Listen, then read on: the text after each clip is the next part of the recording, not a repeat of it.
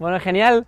¿Cómo estamos? Pues, Fran, bienvenido al podcast Río sin Corona. Pero qué privilegio poder estar en este podcast y contigo. Eh, sabes que te admiro y te respeto y, y creo muchísimo en todo lo que estás haciendo.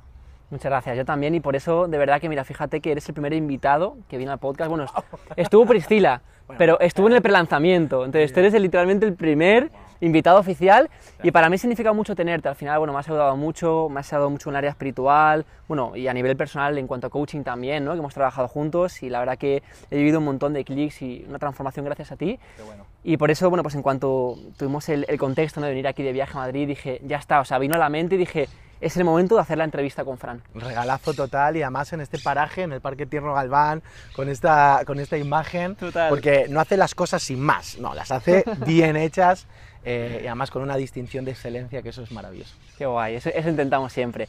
Así que bueno, ya sabes, bueno, pues que este podcast, que además lo, lo hemos trabajado, este podcast que está enfocado en trabajar, bueno, en, en ayudar a los hombres Sí. a trabajar esas cuatro áreas, eh, la espiritualidad, el área financiera, las relaciones y la salud. Buenísimo. Entonces, eh, fíjate que yo en este podcast sobre todo quiero a los invitados a, preguntaros sobre aquello de lo cual es lo que yo más admiro de vosotros, ¿no? Es decir, ¿por qué tú estás aquí? Al final yo admiro tu estilo de vida, admiro quién tú eres, de corazón, la familia, el cómo compaginas el emprendimiento, eh, esa vocación que tú tienes, o sea, cómo compaginas realmente todo, ¿no? Yo creo que eso es algo muy importante y creo que hay varios mensajes que, que sé que vas a comunicar Vamos, y que van a valer mucho la pena. Muchas gracias, claro que sí. De hecho, eh, para mí la familia es uno de, de mis valores. Está dentro del núcleo central. Al final, recuerda esto, ¿no? Nosotros somos valores, esos valores generan creencias, las creencias generan expectativas y las expectativas van a desarrollar acciones. Eh, la incongruencia de la vida, eh, somos incongruentes hacia adentro y coherentes hacia afuera. O sea, somos congruentes hacia adentro y coherentes hacia afuera. Entonces, la incongruencia muchas veces que la, viva- la gente vive a causa de su insatisfacción es porque sus valores no están alineados con sus acciones. Entonces, eh, ¿qué es lo interesante de esto? Que lo que estás mostrando por fuera sea parte de tus valores. La familia para mí es un valor. Es un valor muy importante, clave y fundamental. Qué maravilla. Antes de empezar, me encantaría para esas personas que no te conozcan, que te presentes un poquito, ¿no? Bueno, pues, ¿qui- ¿quién es Fran Quesada y, y en qué les puedes ayudar? Esa pregunta es difícil, pero eh, bueno, ¿quién soy? Bueno, me, me defino como un inconsciente soñador, resiliente al fracaso, con una alta dosis de fe. Eh, eh, estoy casado con Esmeralda, juntos construimos esa aventura maravillosa que se llama familia. Bueno. David y Nayara son, son el regalo eh, de la vida de Dios para nosotros. Y eh, me dedico al coaching, acompañando a personas, a empresarios, a directivos en sus proyectos, en, en sus eh, éxitos, eh, organizaciones también. Y aparte de eso también eh, tengo el, el privilegio de ser el CEO de eh, Punto de Encuentro a nivel internacional. Tenemos eh, 13 sedes en 8 países diferentes y estamos locura, ¿eh? trabajando. Así que bueno, contentos. Es- esa también es la parte social, ¿no? La Ujú. parte social a día de hoy. Estamos entregando a más de 340 familias alimentos todas las semanas, son más de 1.500 personas, hacemos campamentos para niños en exclusión social, trabajamos una escuela de arte donde también formamos a, a niños, una serie de Ujú. cosas ahí, así que bueno, un poco así a grosso modo, a eso nos dedicamos. Claro, ¿y en qué momento de tu vida te planteaste, bueno, el- o, sea, o, o mejor dicho, entendiste que era importante toda este área de dar, de ayudar a las personas, de crear ese impacto positivo y no solo igual estar pensando, ¿no? Como cuando empezamos todos en el emprendimiento de pasta, pasta, ¿no? Queremos ganar dinero. ¿Cómo fue ese proceso? O sea, yo creo definitivamente que la felicidad es un instante, es un momento y, y est- y estamos llenos de momentos de felicidad como este, por ejemplo. Yo estoy feliz y, esto, y esto lo vamos a recordar y, es Totalmente. extraordinario. Eh, pero, pero la plenitud es un estado y es un estado que se consigue cuando tienes una mentalidad holística, es decir, cuando entiendes que no se consigue, las, o sea, la plenitud no, no- no se consigue o no llegas a la plenitud simplemente en el- en- con el salario económico. Eh, también hay un salario emocional y hay un salario espiritual. Entonces, en mi caso personal, eh, yo cuando tenía unos 11, 12 años de edad, eh, hasta ese momento había vivido una experiencia maravillosa, mi familia, yo soy el menor de cuatro hermanos, el más guapo y el más inteligente. o sea, bueno, espectacular, todo pum, pum, pum, pero de repente viene una situación familiar compleja, difícil, temas de drogas, bueno, cosas, cosas complejas. Y eso nos conecta directamente en esa necesidad de búsqueda de ayuda, ta, ta, ta, nos conecta con la fe. Y al conectarnos con la fe, eh, en ese momento la fe no simplemente nos salvó del problema, sino que nos construyó y nos educó para un futuro diferente. Entonces, esa conexión con la fe me hizo plantearme desde muy pequeño cosas importantes, ¿no? Como por ejemplo, eh, el hecho de, de- de- del dar, el hecho de, ser, de ser una posibilidad para el prójimo. Y a partir de ahí, que yo quería ser ingeniero aeronáutico, no te lo pierdas. Bueno, primero quería ¿eh? ser presentador de televisión. Luego ingeniero aeronáutico por el tema de, de que podía ser una buena posición económica. Claro. Pero después me di cuenta que lo que quería era ayudar a otros.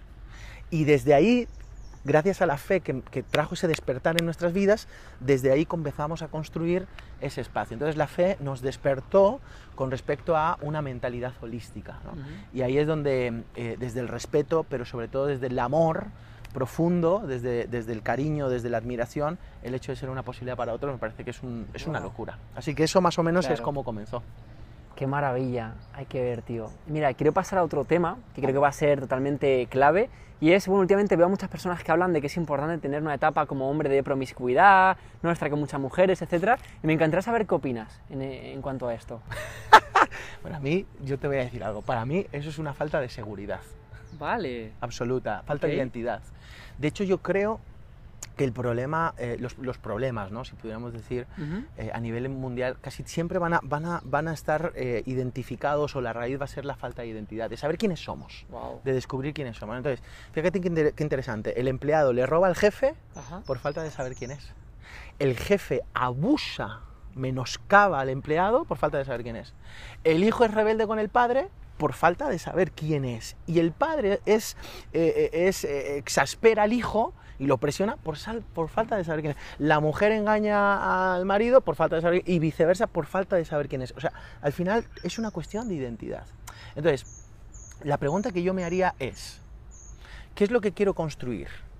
Quiero construir desde el hedonismo, desde el narcisi- narcisismo, desde el ego y desde el yo, placer y un espacio de disfrute absoluto o quiero construir desde el nosotros el fundamento del amor.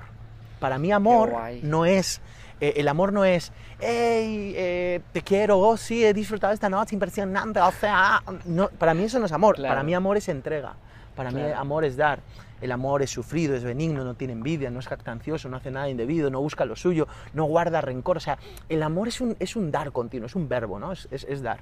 Entonces, eh, para mí, cuando una persona dice, es que necesitas eh, eh, probar esa área, bueno, eh, yo no necesito probar cierto tipo de uranio para saber que, que no me conviene, ¿no? Claro, Es decir, no tienes que estar probando todo. Y cuando tienes que estar probando todo es porque estás en una búsqueda y probablemente es una falta de identidad.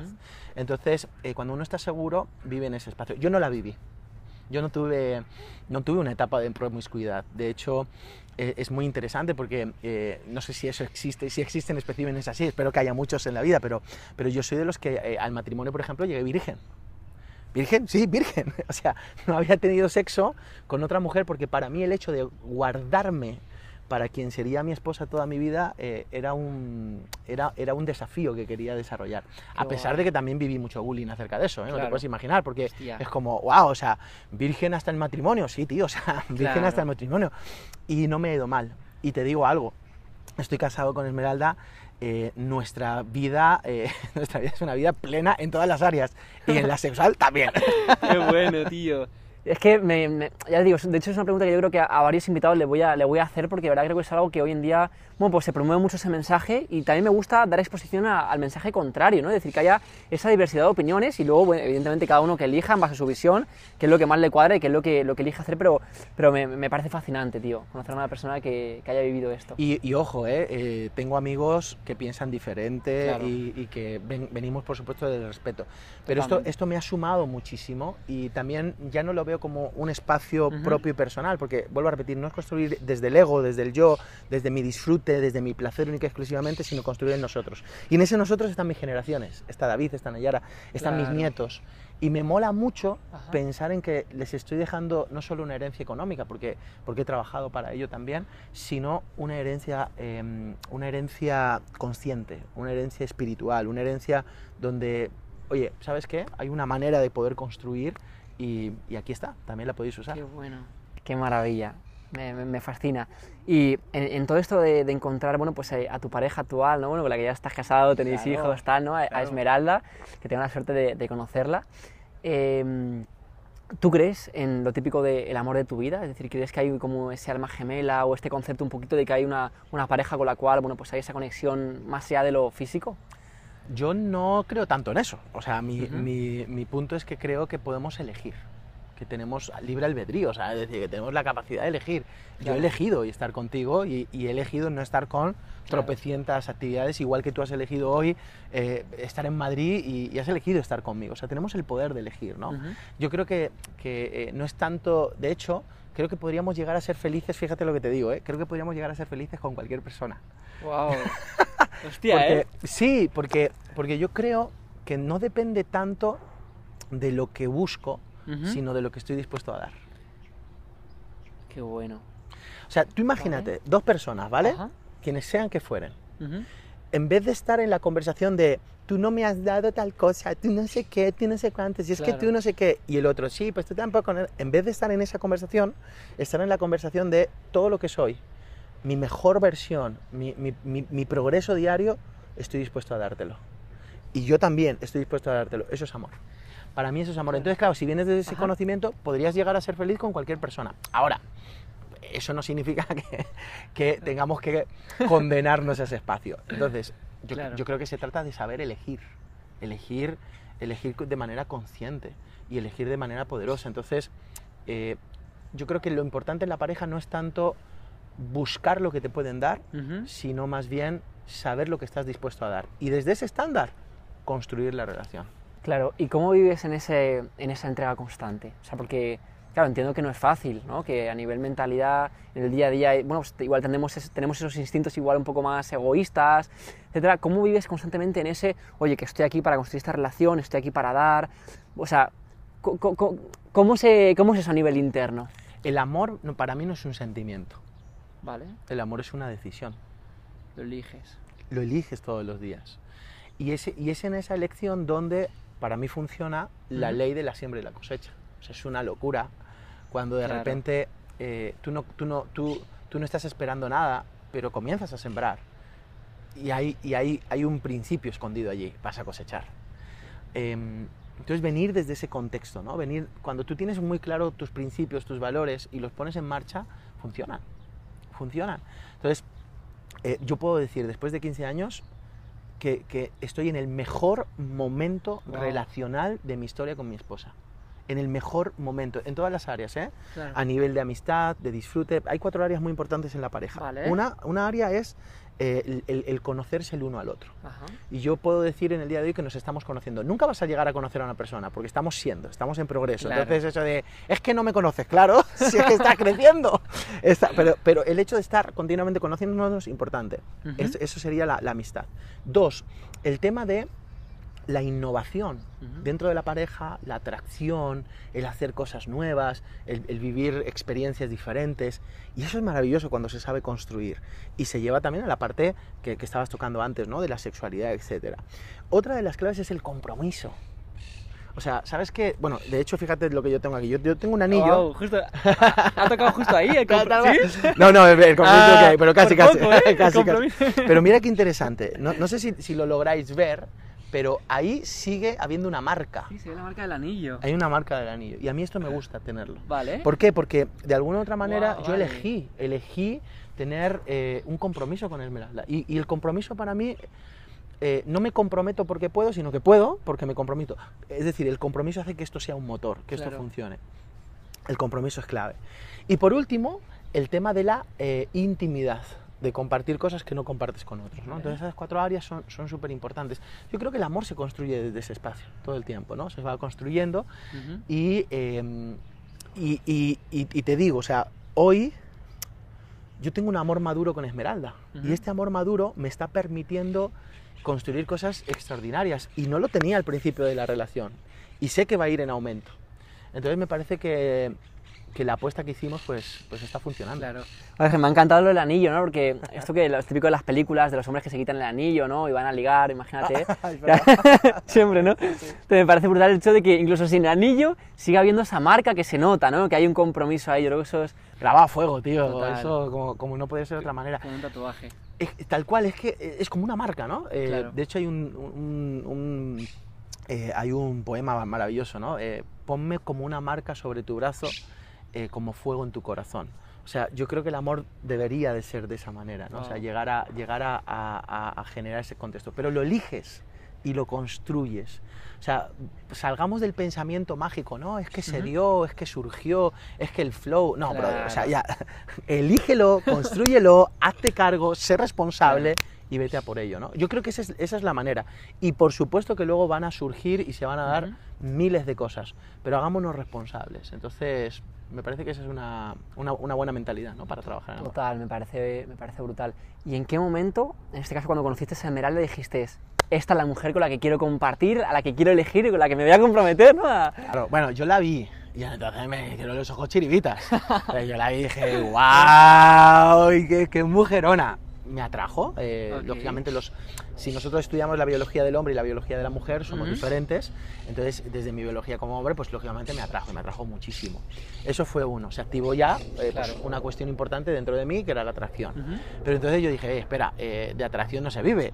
Claro. Porque, porque eso no es así. Que ese es un error que cometemos mucho hoy en día, ¿no? Hostia, solo que me encante, pero igual luego no pegáis ni con cola, no hay ni conversación, te estás aburriendo, ¿no? Claro.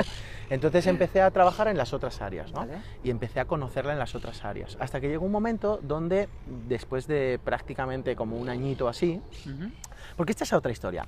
No, no, eh, flechazo, amor a primera vista. Claro. Cupido, ¿no? Flechazo. Sí. Y yo digo, así queda la gente, herida después. Porque, Oh. porque ¿sabes cuál es el problema? El problema es que una decisión que para mí Claro. es para toda la vida, ¿cómo se te ocurre tomarlo en dos días? Claro. O sea, tío, genera un contexto de reflexión, profundiza, date tiempo, espera que la presión venga para saber si eso de ver- es de verdad o, o era simplemente hojarasca que se la lleva el viento.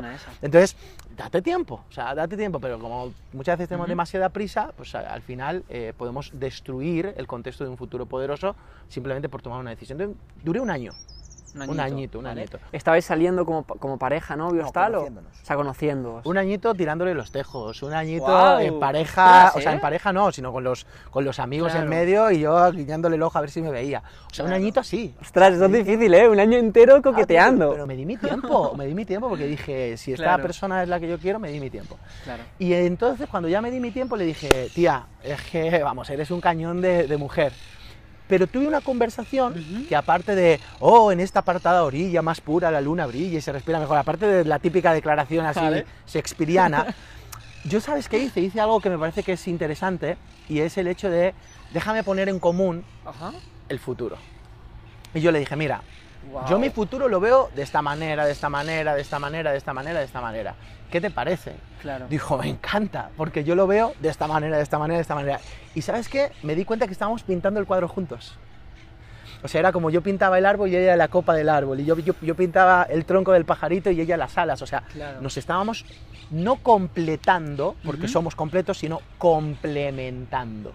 Claro. Porque la pareja, o sea, yo no soy una media naranja, yo no estoy incompleto, soy una naranja, naranja completa, Eh, pero, pero me complementa la otra persona y podemos hacer una cesta de fruta maravillosa, es decir, al final somos el doble de poder. Ajá. Entonces, realmente la clave fue, después del año de coqueteo, puse en común el tema y cuando ya puse en común el tema y me di cuenta que esto es- es- hacía match, match, match, match, Sí, match, eh. match en todas partes, entonces dije, tía, eh, vamos a hacerlo bien. Y yo soy de esas personas que a mí me gusta ir de- desde los principios, así Ujú. que me fui a la madre porque el padre, el padre no estaba, me fui a la madre, le pedí la mano, bueno. eh, generé un contexto, tuvimos dos, y entonces la madre me dice, sí, me parece bien, pero esta niña hasta que no termine los estudios en la universidad no sale de casa. Y yo digo, no hay ningún problema, la esperamos, así que yo es- eh, eh, muchas veces en vez de salir a, a cualquier historia íbamos a la biblioteca y yo le ayudaba a estudiar para que, para que se dieran prisa. Entonces, duramos dos años y siete meses de, de novios Wow. Y después, a, a los dos años y siete meses de novio, nos casamos. Eh, vinieron como 200 personas a la ceremonia. Esmeralda tenía un sueño y ella quería, quería llegar el día de su boda en, carre- en carroza de, de princesa y le conseguí una carroza en Madrid, que en Sevilla y por todas partes, pero en Madrid no. Claro. Entonces, eh, Yo quiero ver esas fotos, ¿eh? es una locura. Luego me lo enseñas. Es una locura. Porque ¿sabes qué le pasó? Ella iba en un coche, en un Audi A4 que tenía la familia, no sé qué, y entonces de repente el Audi A4 se rompió. ¡Ah! Y entonces dice, y ahora, bueno, estamos llamando a otro coche. Y, y aparece la carroza, porque yo no sabía nada. Aparece la carroza y mira y dice, ¡Oh! Y entonces desde ese punto que se había roto, roto el coche, Claro. entre comillas, era, era, todo estaba preparado, entonces llegó después a- al lugar donde nos casamos y, y súper bien. Y ahí comenzamos, bueno. ¿no? Y no ha, sido, no ha sido fácil en el sentido de que hemos tenido Ujú. muchos desafíos en la vida, muchas cosas que construir, muchas cosas que construir entre nosotros, pero es verdad que hemos tenido las distinciones, ¿no? El compromiso, Claro. el amor, la comunicación, súper importante. Casi todos los problemas en una pareja, casi todos es, es un tema de comunicación, de que yo te dije, de que tú me dijiste, de que yo pensaba, de que tú no hiciste. Es un tema de que no saben comunicarse. Claro, ahí, ahí el coaching nos ayuda bastante. Claro. Qué maravilla, o sea, vaya masterclass de relaciones y de amor. Es que me encanta. Por eso incluso, fíjate que yo sé que también eres muy bueno ¿no? en el área de negocios, pero es que, es decir, todo esto que, que sabes tú y cómo tú vives las relaciones, o sea, lo admiro tanto, de verdad, lo admiro tanto que, que prefería hablar de esto antes de que cualquier otra cosa. Está muy bien. Y, y te digo que, que- que el secreto no está en mí, el secreto está en los principios que he abrazado. Claro. Yo creo que ese es el punto, ¿no? De, de hecho, fíjate, quiero que hablemos del área espiritual, Fran. Dale. Porque yo creo que con los, los invitados que traigamos, bueno, habrán algunos que sí, pero yo creo que tú eres perfecto para hablar también de esto, de verdad. Entonces, eh, digamos que hoy en día, eh, y yo también que he nacido mucho con este desarrollo personal, bueno, o sea, al final, ¿no? Eh, que hemos nacido con Napoleón Hill, bueno, nacido, no, mentira, nacido no.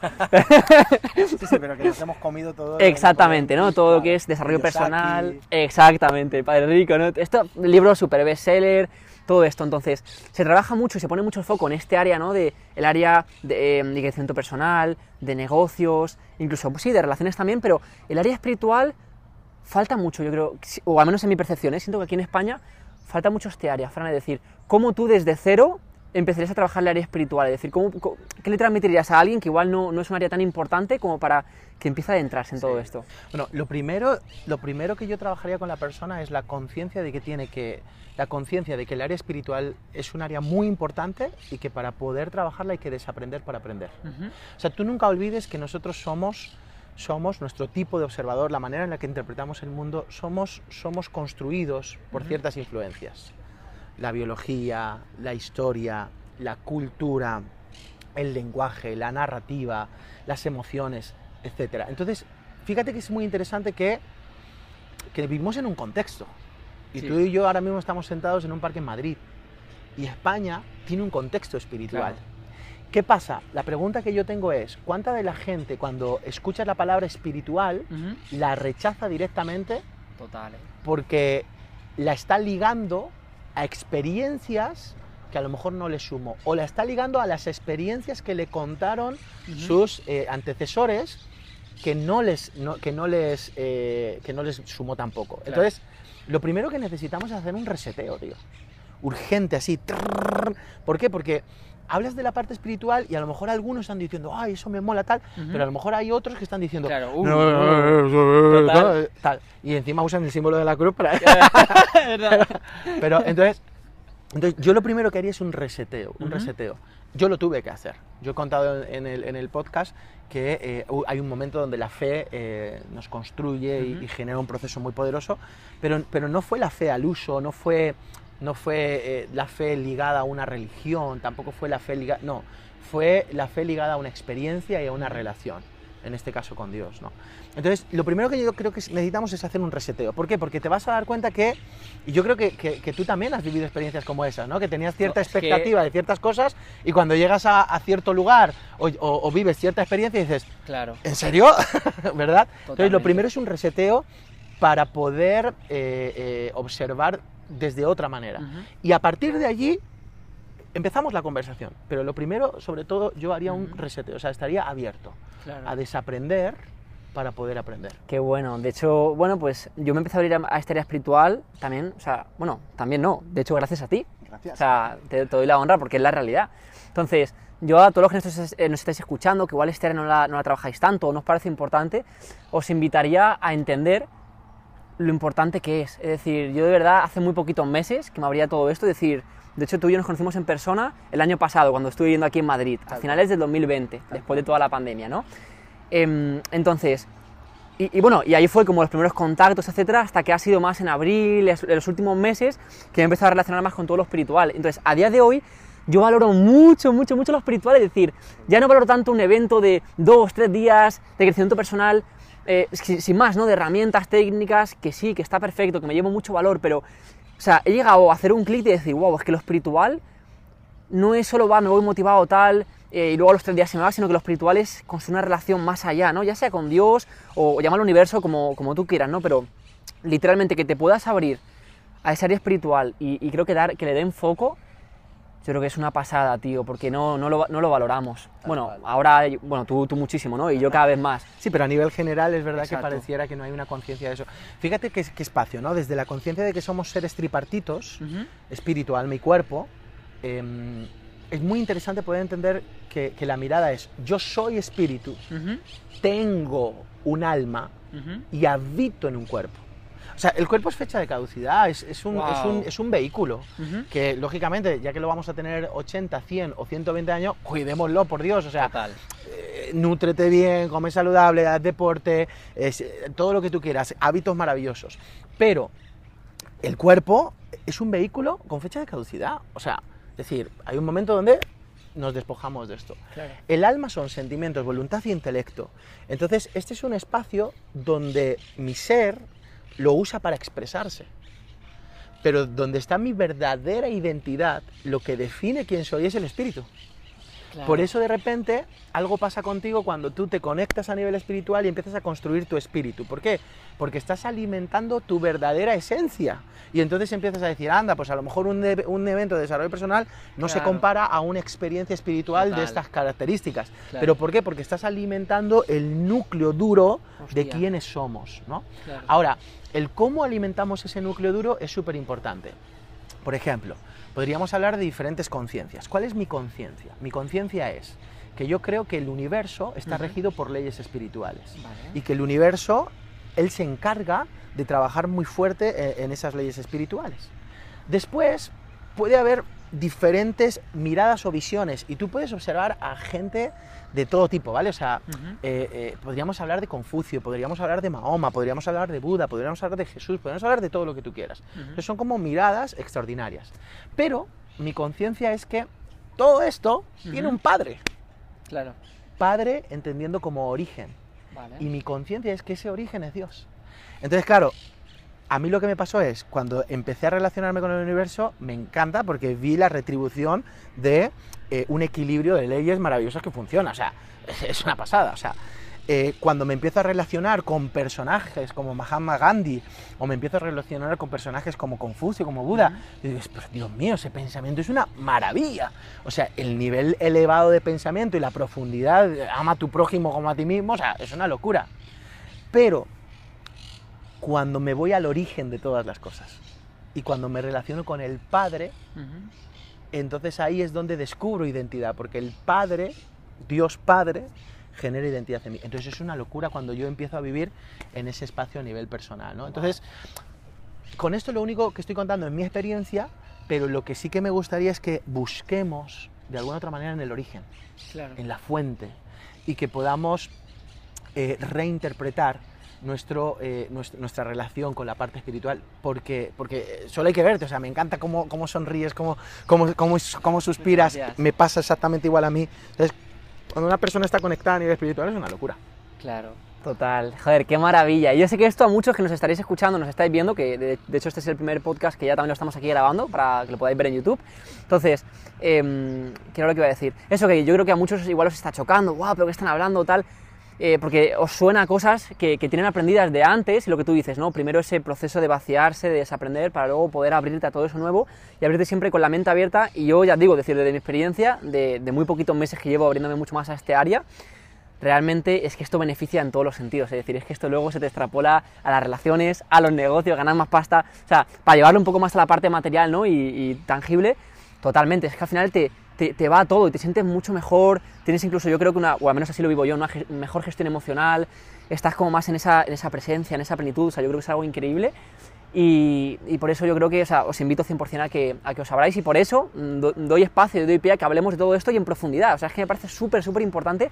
Y en el podcast vamos a hablar de esto y, de mucho más. Y cada vez lo vamos a llevar más profundo porque quiero que eh, esa conciencia y, y poder, bueno, eh, que luego evidentemente te puedas quedar con lo que más te guste, con lo que tú quieras y con lo que vibre contigo, pero que al menos te llegue esta información. Yo creo que eso es muy importante. Fíjate, acabamos de eh, comprar un edificio por valor de, eh, está tasado en valor de 579.000 euros. Hostia, eh, ¿Ves? se dice rápido. Se dice rápido, ¿no? Entonces, eh, anualmente eh, nuestra inversión en los últimos 10 años en acción social, solo en Ujú. acción social ha sido más de 150.000 euros. Em, eh, tenemos la he tenido la oportunidad de viajar por 25 países dando conferencias. O sea, es decir, Wow. te puedo dar algunos números. Te puedo dar algunos, te puedo, te puedo, te puedo Vale. generar algunos logros. Venga, podemos dilos, generar- dilos. No, no, te, te estoy diciendo, ¿no? O sea, Vale. te puedo dar números como estos y Ah, podemos claro. seguir, ¿no? Exacto. Eh, eh, el otro día estaba observando que, que he tenido más de 7.863 conferencias. Hostia, hostia, ¿eh? Eso es una locura. Entonces, te puedo dar números, o sea, hablemos de números. Hemos hecho eventos con 15.000 personas en un solo auditorio. Claro. 15.000 personas en un solo auditorio. La cubierta de Leganés, por ejemplo, un parque, lo mismo. Pero yo reconozco que todo eso, que mola, Claro. es la consecuencia de. Es que total. Entonces, Total. y esto es lo que me hace vivir en plenitud. ¿Por qué? Porque una cosa es el salario económico, Ajá. otra cosa es el salario emocional. El salario económico es lo material, lo que consigues, lo que, lo que alcanzas, pero que tiene fecha de caducidad, ¿vale? Totalmente. El salario emocional es lo que te gusta, lo que te apasiona. Yo hago lo que me gusta, lo que me apasiona. Pero el salario espiritual es lo trascendente. Claro. Y, y cuando tú dotas de trascendencia, porque estás conectado a lo espiritual, dotas de trascendencia lo que haces, pues es una locura, ¿no? Entonces, yo ya no pongo tanto foco hoy en, en los números Claro. hay números y podemos seguir y, y vamos Claro. a, a engordar los números y escucha que yo estoy en la mitad de mi vida eh, No, vamos, prepárate. hay que liar la parda pero pero Claro. eh, eh, hoy ya no estoy tan tan enfocado en esa parte solo sino que estoy más más enfocado en el, el verdadero núcleo de lo que hace que las cosas sucedan Claro. ¿ves? entonces por eso reforzaba bueno. lo que tú decías no o sea, Claro. muchas veces dices bueno crear este espacio de hablar de este tipo de cosas pues yo no sabía muy bien qué me ibas a preguntar No, no, venías un poco a la, a la aventura, ¿eh? Mira, Pero me encanta, porque yo creo que ha sido el núcleo duro. Sí, totalmente. Esa es la idea. O sea, dejarnos de tonterías e ir a la clave. Y de hecho, fíjate que esto que dices del salario emocional y el económico, yo cada vez, o sea, evidentemente que hago que pongo foco en los números para crecer el negocio, ¿no? Todo, ¿no? Cuando estamos con mentores de, ve- de ventas o gente que nos ayuda a escalar, todo esto, claro que ponemos el foco, pero, em, ¿cómo decirlo? Es decir, ya para mí no todo es dinero, Fran. Es decir, busco tío ese salario emocional, es decir, por eso esa, esa misión que trabajamos, ¿no? En coaching, por ejemplo, que haya ese propósito en, en luego nuestra visión y en lo que hacemos cada día, porque si simplemente, o sea, la vida yo, yo creo que definitivamente no va solo de hacer, ser robots, hacer pasta, dinero, no, sino de que en todo eso, aparte de dejar un legado, de sembrar en otras personas y, y de ayudar, sino también de que, bueno, pues lo disfrutemos mucho, o sea, lo disfrutemos y que haya esa parte de decir, wow, cómo disfruto hacer esto, cómo me llega, y ahí está el salario emocional, que eso es lo que no tiene precio y lo que te hace, yo creo que incluso también luego vivir en esa plenitud, bueno, generar ese, ese estado ¿no? de, de- felicidad y, y disfrutar mucho de, de todo lo que hacemos. Bernardo, ¿no? Estamos en una formación espectacular con un, con un mentor espectacular que decía que la gente feliz no invierte en cosas materiales, sino que invierte en experiencias, ¿no? En- Fíjate, en, es- en esas experiencias extraordinarias. Claro. Así que sí, tal cual, ese es, ese es el, ese es el espacio. Qué guay. Pues Fran, yo creo que hemos dejado ya un montón de cosas aquí para que la gente, un poco toda la carámbola, ¿no? De cosas para procesar, para asimilar. Pero tío, que ha sido un placer enorme tenerte y, y ojalá que dentro de un año, de hecho yo creo que, que probablemente hagamos eso, es decir, luego hacer como una segunda ronda, ¿no? De los mejores invitados del podcast, volver a cuadrar todo y que podamos compartir cómo se dio ese, ese, ese pro- progreso en, en todo un año y, y seguir aportando mucho más valor. Así que gracias. Hay relaciones que son para un momento en la vida, eh, como Ujú. por ejemplo la relación de cuando vas a un supermercado y compras en un momento específico y está muy bien. Y hay relaciones que son eternas. Y, y yo estoy feliz de saber que la relación que tengo contigo es, bueno. es de, ese, de ese estilo, eterna. Así que gracias. cuentas conmigo y yo sé que cuento contigo. Gracias. Qué maravilla. Saludos a todos. Así que Reyes, os mandamos un fuerte abrazo. Cualquier pregunta ya sabéis, nos podéis contactar por nuestros Instagram, nuestras redes sociales. Y nos vemos en el próximo episodio el domingo que viene. Un fuerte abrazo.